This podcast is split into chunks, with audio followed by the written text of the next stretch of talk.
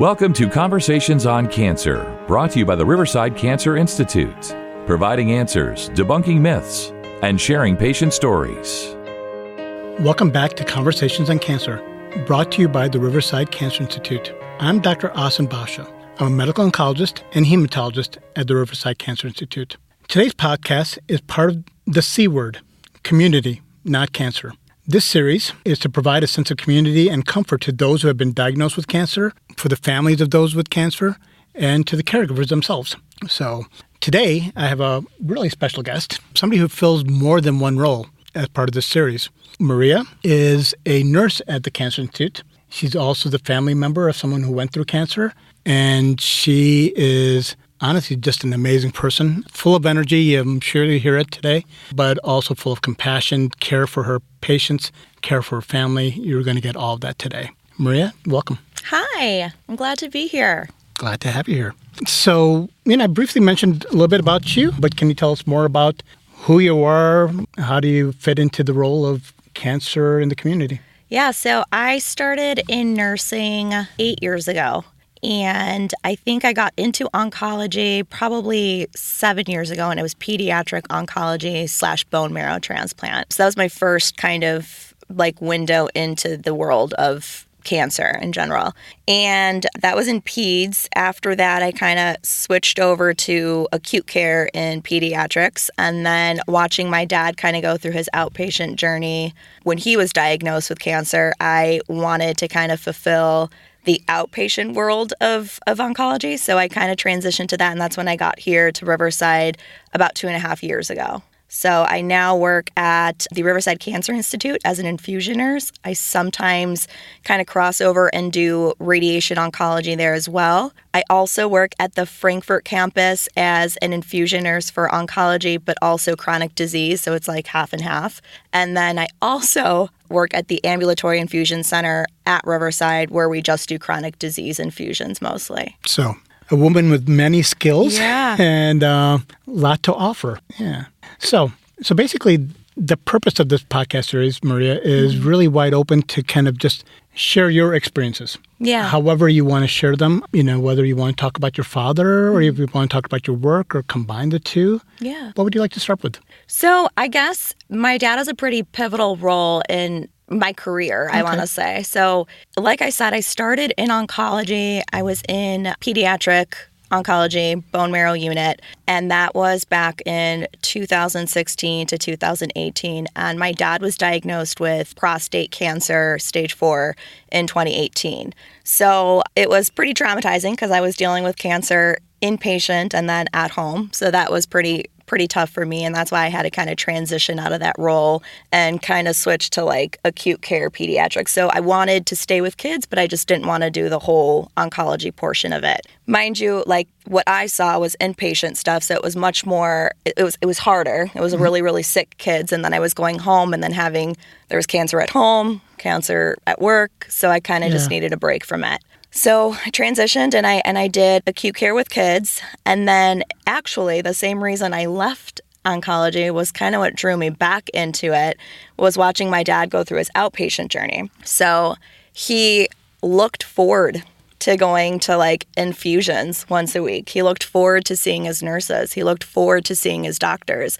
He actually thrived like every time he was there and I was like, wow, this is like fun for him. And I I only knew like the the sad part of of everything. And so watching him kind of just love it. It was it was mm-hmm. odd, but he would just love going there and loved the sense of community. He'd make friends with the patients around him and I was kind of like I kind of want to go back into oncology and do it in an outpatient setting. So it was funny cuz his journey like drew me away from it, but then it also kind of like brought me back into it. And so that was the that was the beauty and I'm glad that that happened and life works out that way because it truly brought me back to what I really think I will be in for for the long haul. So, yeah. Right.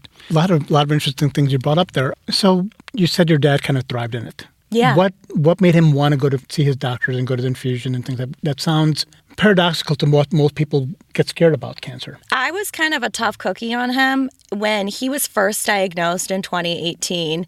He was just like beside himself. He was like, Why is this happening to me? He like felt bad about himself. So, what I actually did was I brought him to, I brought him to work. I brought dad to work day.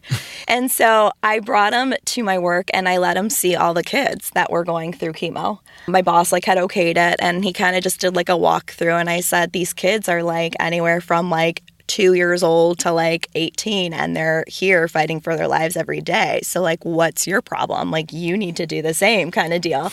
And I swear, after that, he was like, whole like 180. He was mm-hmm. like, I am going to like fight like no one's business. Mm. So I think also he when he was first diagnosed, he kind of the doctors didn't give him a really good prognosis, so that kind of like knocked him down. But I always kind of told him, like, it doesn't matter whether you're stage one or four. I think a lot of it is mental. Like, if you go into it and you just have a positive attitude, like, it will pay off. And so once he kind of got a grasp on that, he really just took full force. He, he worked the entire time. He, like, he would plan his chemo days on like a Thursday. So he would go to work, go drive himself to chemo or I would go with him. And then his only day off during the week would be Sundays. He worked as a chef because he knew on Sunday he would feel a little bit more fatigued. So he worked his entire time and then would plan his chemo treatments around that. And the reason I think he liked going to it is because it was like a sense of community. Like the person next to him was going through the same thing. His nurse is kind of like, you know, he like loved going there. He like loved talking to them. He was like the cutest guy, and everybody was so excited every time he came. He loved watching TV. He loved just, and he he got joy out of seeing himself feel better and, and see the results of like his lab work, his imaging, and and things like that. So he was determined because originally they gave him a I don't know, I think they said six months when he was diagnosed. And I mean, he showed them he lived three years after diagnosis. So I think that a lot of it was just that sense of community and like he thrived in and in, in knowing that the hard work he was putting in was paying off. That's amazing. That's yeah. amazing. And how did that affect you personally? The good times, right? The good times. Point. So the good times were it was it was weird because I was always in nurse mode before I was in daughter mode. My my brother is a doctor and I am a nurse, but my brother was never able to put doctor hat on when it came to when it came to dad. It was like he didn't know anything when it came to him. He's like big word, like things that I know for 100% he understood better than me. He just did not like when it came to dad. So for me, I just went into nurse mode a lot and I think that it did help me kind of stay on track and keep things moving because they needed that one person in our family that was like this is what's going on. This is what we need to do. Let's keep moving. Because it wasn't always easy. And when it mm-hmm. wasn't easy, like they needed someone there to just, and he trusted me. So, like, he knew that, like, my mom and my brother and everybody else kind of fluffed things up for him, but I was never going to do that. And so he needed that one person that would just be truthful and honest and keep keep things moving. And so I think my role as like the nurse slash daughter kind of help the situation flow a little bit easier for my family. Like I took on that role. And so I enjoyed it. And I enjoyed it because it just kept, it gave me the responsibility and it took some of the pressure off of like the rest of my family, pretty much. Okay. Now, unfortunately, mm-hmm. obviously, as you said, you mm-hmm. know, he he did pass away, and he but he did much better than anybody expected. Yeah. I think that's around the time I met you. Yeah. When things were a little bit tougher and you were kind of exhausting all possibilities. Mm-hmm. Tell me a little bit about how that experience played out for you and for your father? When I came to Riverside, so originally my dad was getting treated at the Mayo Clinic, and the only reason was because it was it was convenient number 1 you can get all your labs and testing and all that stuff done in one day. However we realized that there wasn't much difference in the care that he was receiving. It was actually we followed the same guidelines here at Riverside. And so eventually when I started here I transitioned his care to one of our other to one of our oncologists here Dr. Hamden. And he kind of took on my dad's care. Unfortunately, by the time that all that transfer did happen, my dad kind of had exhausted first line, second line, third line, fourth line treatments. And we had researched, well, I had researched from from the beginning of his diagnosis, a treatment that was only available overseas. So last March, actually, we got all our paperwork all together and we flew dad over to the UK to try this. At the time, it was like an experimental treatment specifically targeted for the type of cancer that he did have. Getting him there was very difficult because it was during a pandemic. They weren't allowing, you know, tons of travel to go back and forth. It was out of pocket costs that we had to, you know, f- figure out and, and come up with. But we got him there and then when we did get him there, he did he did pretty well with treatment. Unfortunately, his cancer had progressed so far that the treatment that he did get at the end was kind of just too strong and it made his cancer a little bit more angry than we thought. But this was a man that had exhausted a lot of other options and was heavily pre-treated in the past. I will say that my dad never never suffered, not once, and that was part of his that's always what he asked. He was never in pain, he never suffered.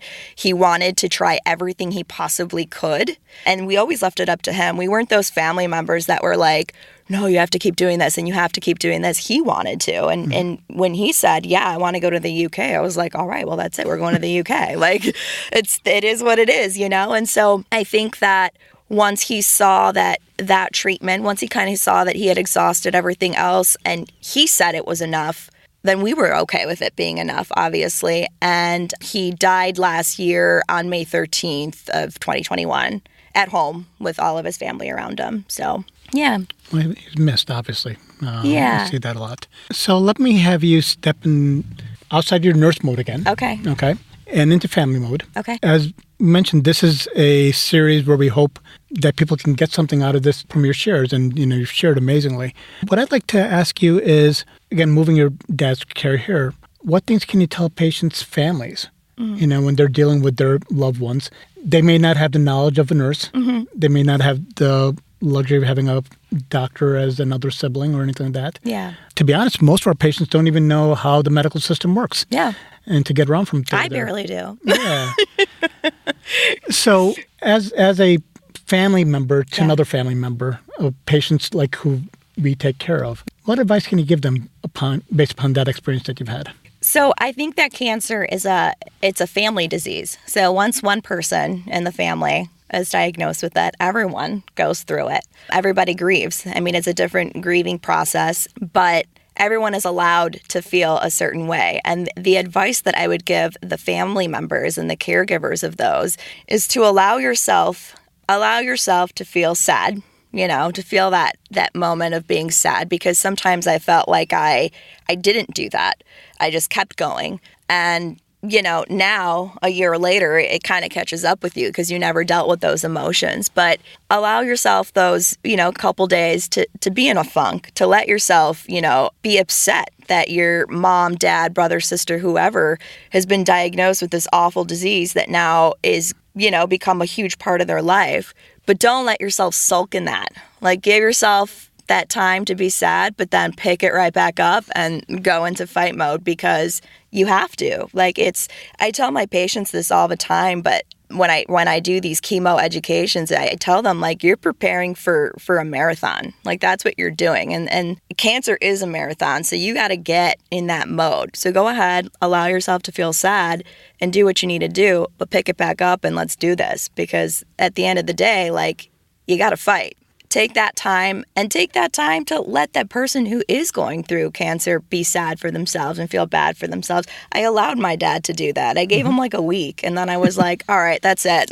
like, let me take you to where I work, you know, and like these kids are, you know, with hooked up to chemo playing mm-hmm. with their Legos and he was like, "Oh my god." I'm like, "Yeah, like you got to go into fight mode." And so everyone's allowed to feel their emotions. The best thing you can do is go through them, go through the emotions, but just don't get stuck in one stage too long, like the sadness and the weepy stage and mm-hmm. and and that and and listen to the, and the people and what they're going through.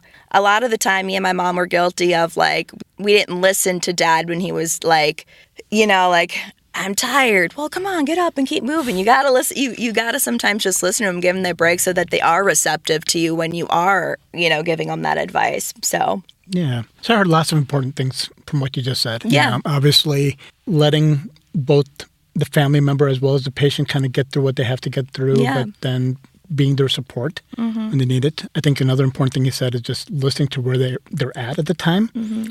And a little bit earlier, you kind of mentioned something which we do see a lot is not pushing them to do something they don't want to do, but also supporting them with, on doing things they do want to do. Mm-hmm. 100%. I, Yeah. I, I never, and I ask my patients this all the time like, is this what you want to do? Are you doing this? And you'll, and I'm sure you've seen it, Dr. Basha. A lot of the times your patients will be hanging on and doing things for, for somebody else, not for them. And it's when they come to peace with knowing that, and I think that's what it was for my dad as well, is like when they come to peace with knowing like, everyone around me is okay. This is the decision I'm going to make moving forward. I think that's when their ultimate, like the best decision they can be, they can make is made. So Right. just listening to them once till, until they get to that point. I agree.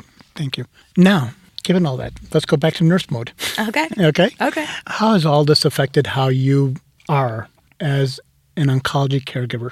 So it's funny because everyone asks me like how I how I coped with it, and I feel like work was my therapy. I absolutely love what I do. I am not one of those people that wakes up in the morning and is like, "Oh, I gotta go to work."